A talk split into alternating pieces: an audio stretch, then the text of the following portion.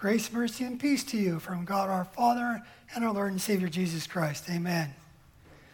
40,963. 40,963. That's the capacity of Minute Maid Stadium, home of the Houston Astros Major League Baseball team. Some of you probably knew that already. And last month, we reached out, we reached about half of that capacity at some 20,000 plus Lutheran youth and youth workers who filed into this state of the art, air conditioned, and architecturally awarded arena in downtown Houston. People came from the east and west, north and south, globally speaking, all for the 14th Triennial Lutheran Church Missouri Synod Youth Gathering. These events go all the way back to 1980. This year was quite a memorable experience for our Peace youth who went, and you could read their reactions to this experience and check out a few photos too in our current Words of Peace newsletter, the summer edition, that's online right now and may still even be in your, in, your email inbox. There are a few hard copies lying around church that can also be found, as well as a viewable copy on our patio on the What's Happening board right next to the donuts. So grab a donut, some coffee, and check out what our youth say there in their own words about that experience at the National Youth Gathering. But I really didn't put on this collar this morning to report on the National Youth Gathering, or for that matter, to mention the Houston Astros in the presence of so many of our dedicated Dodger fans who still remember 2017's World Series. And to you, I give this friendly reminder the Lord says we must love our enemies. Joking aside, I really only mention the youth gathering because it actually bears on our gospel reading today. You see, that mass gathering in Houston, the tens of thousands of young pilgrims seeking the kingdom of God, that whole picture provides a useful illustration for what Jesus is talking about today. Let's look at our gospel passage, verse 29. Jesus says, And people will come from the east and the west, from the north and the south, and recline at table in the kingdom of God. Okay, we didn't recline at tables upon entering Minute Maid Park, but on our last day of the youth gathering, we did come to the Lord's table. And we all partook, all 20,000 of us partook together of the Lord's Supper. Talk about a foretaste of the feast to come. It's that experience of having Holy Communion en masse that usually leaves the biggest visual and spiritual impact on our youth. And this is partly because in their everyday routine back at home here, at school, or even as they look around church, they indeed look around and easily get the impression that there just aren't very many practicing Christians their own age. But one look around Minute Maid Stadium or wherever the gathering happens to be held any particular year, just one look and wow, they say, this must be what heaven is like, but on an even grander scale. A grander scale indeed for a more accurate picture of the heavenly throng, you'd have to take Minute Maid Park with its 20,000 plus Lutheran youth gathered there and now multiply that by some 100,000 more arenas around the world to uh, even get close to the scene that St. John describes in Revelation.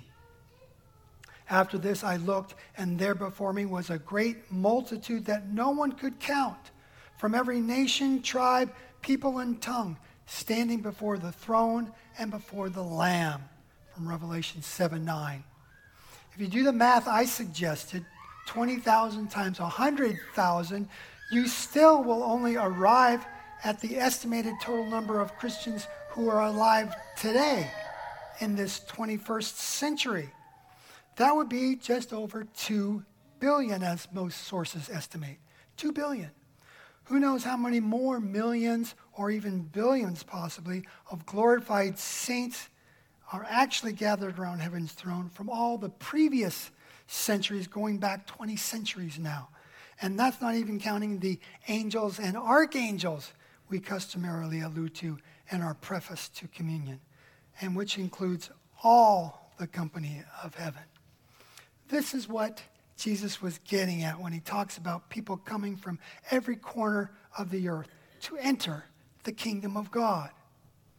Okay, but the whole discourse that Jesus gives in today's gospel reading might at points sound a little confusing or even contradictory.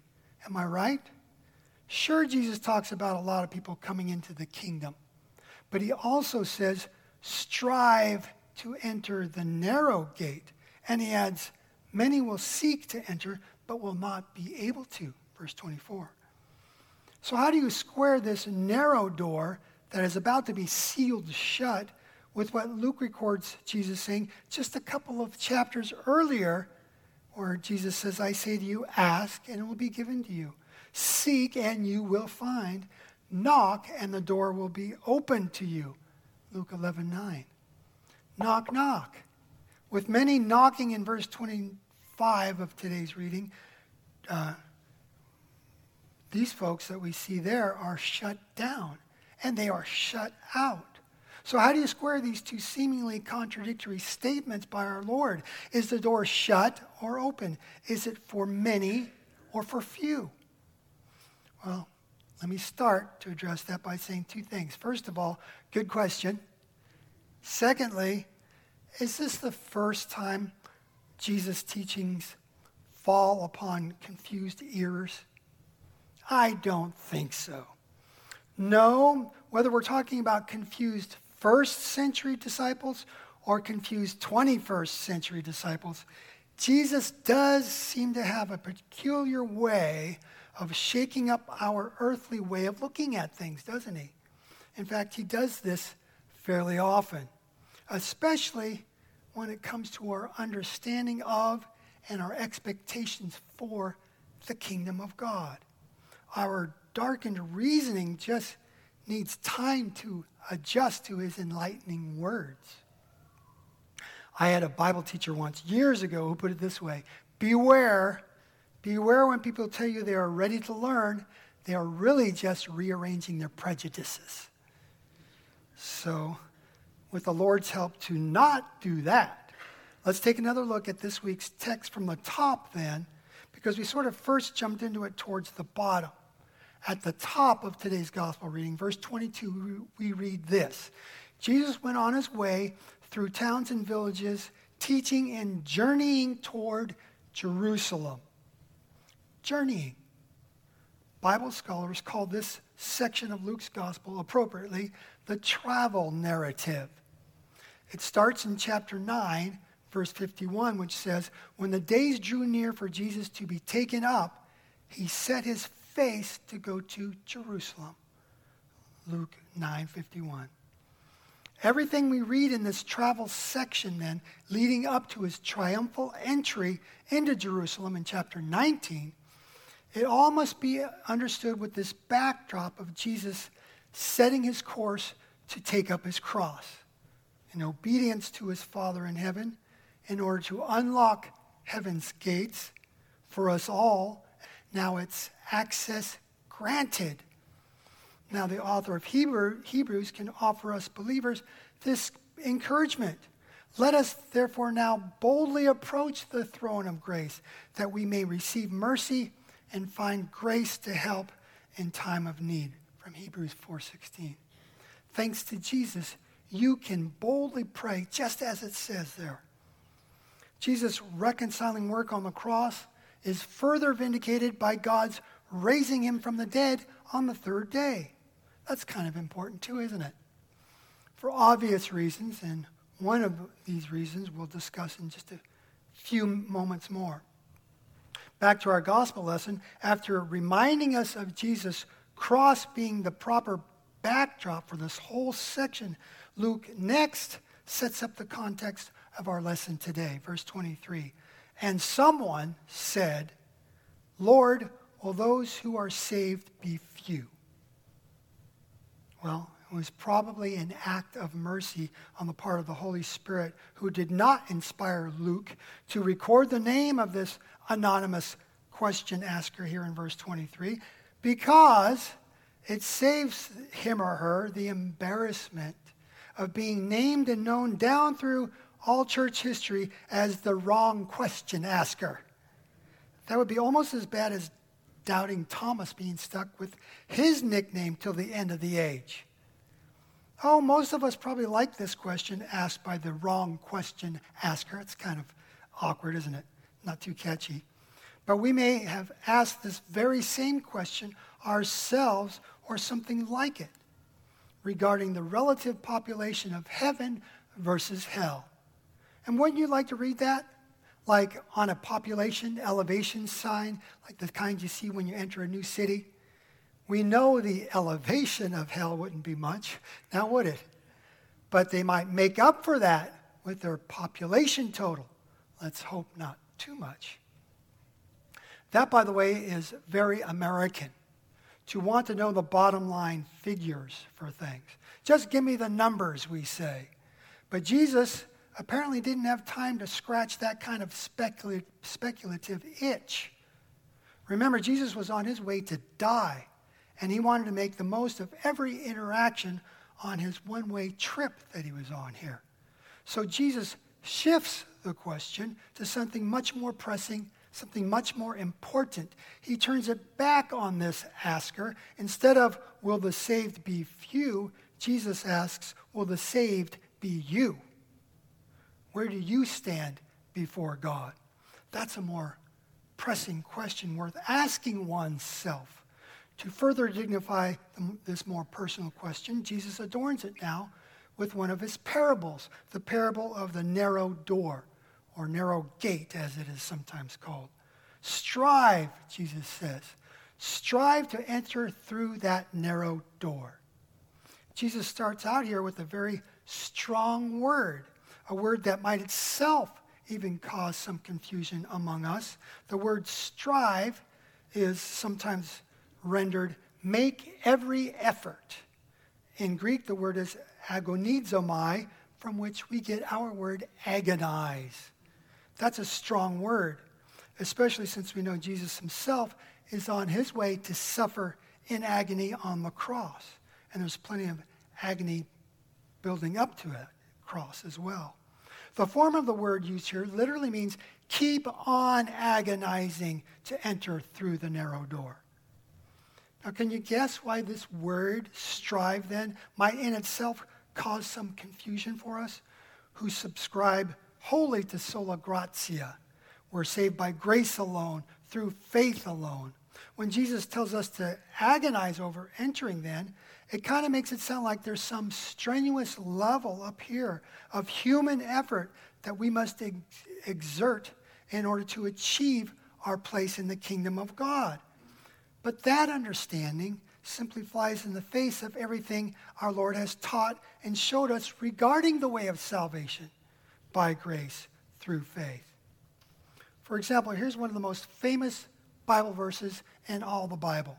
For God so loved the world that he gave his only begotten Son, that whosoever believes in him should not perish but have everlasting life.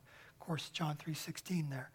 And in that same gospel, there were those inquirers who came right up to Jesus and asked him point blank, "What must we do to be doing the works of God. Jesus answered them, saying, This is the work of God, that you believe on him whom he has sent.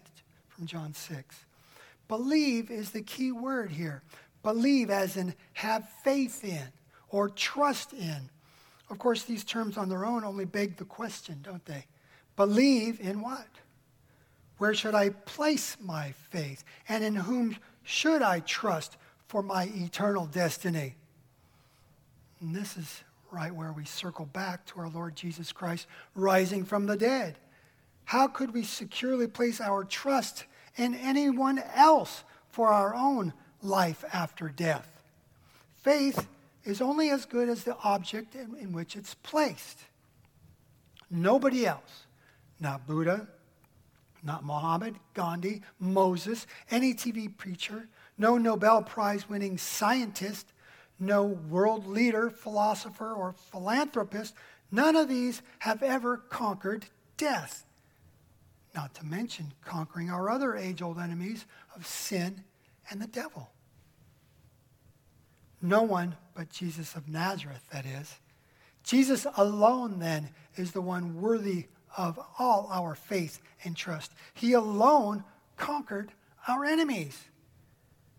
Jesus first journeyed to earth from heaven and became man so that he could also journey to the cross in Jerusalem and give his sinless life as a ransom for many, all your sins and mine.